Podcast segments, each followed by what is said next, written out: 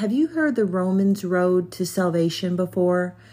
I want to share with you the scriptures that I use out of the book of Romans that help me to explain to somebody, if they don't know Christ, exactly what Christ's love can look like for them.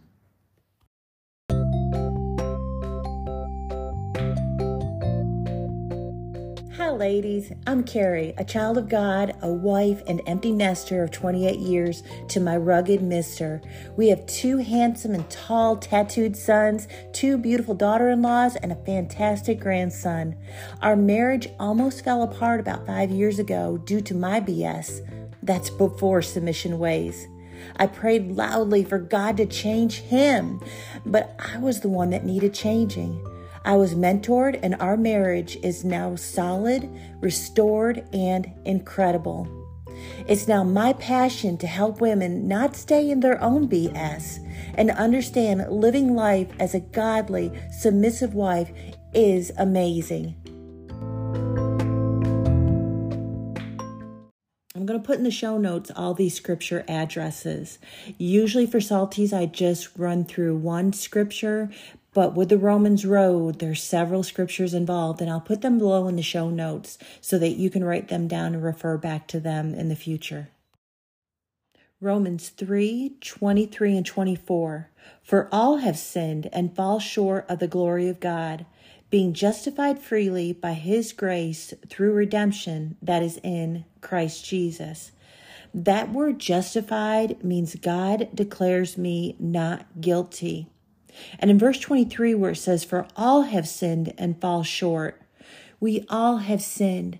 And so often people will look at sin as the biggies. People will think, well, I've never murdered somebody. Well, I've never stolen anything.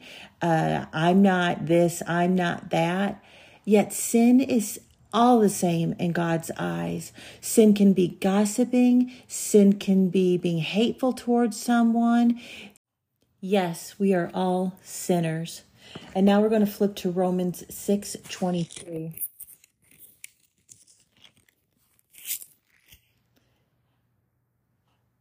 For the wages of sin is death, but the gift of God is eternal life in Christ Jesus our Lord. Basically, this scripture is giving us a choice.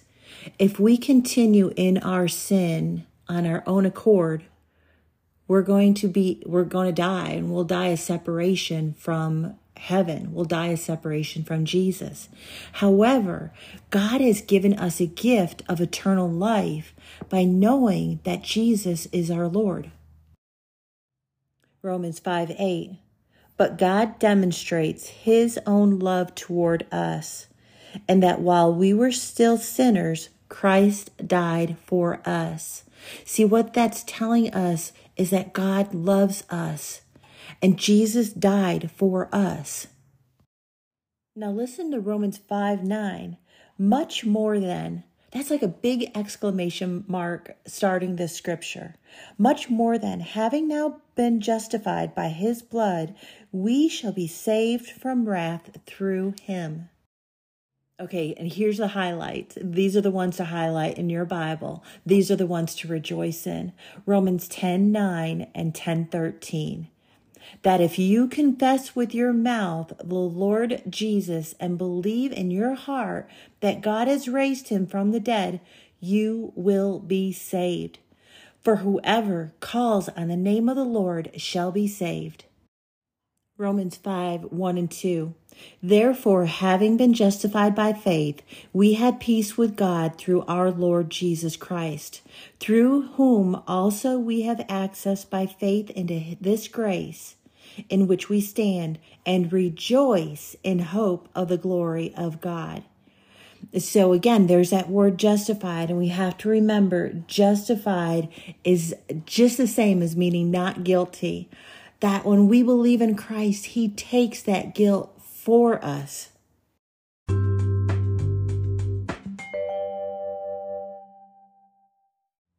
And then my Romans road hops back to the book of Luke, Luke 13 3. I tell you, no, but unless you repent, you will all likewise perish. So, that word repent, we also must repent. So, we believe in Jesus. We understand and know that He died on the cross for our sins.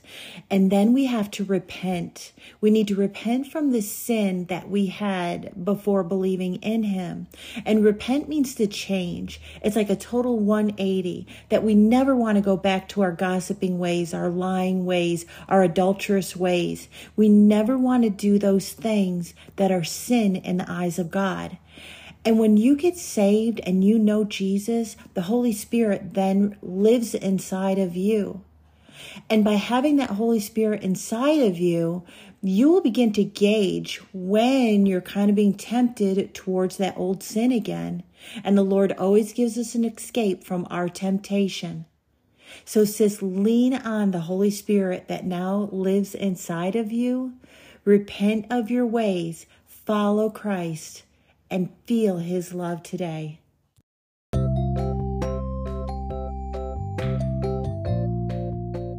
Thank you for listening to the Love, Honor, Obey podcast. I'm Carrie, and I am grateful for your time today.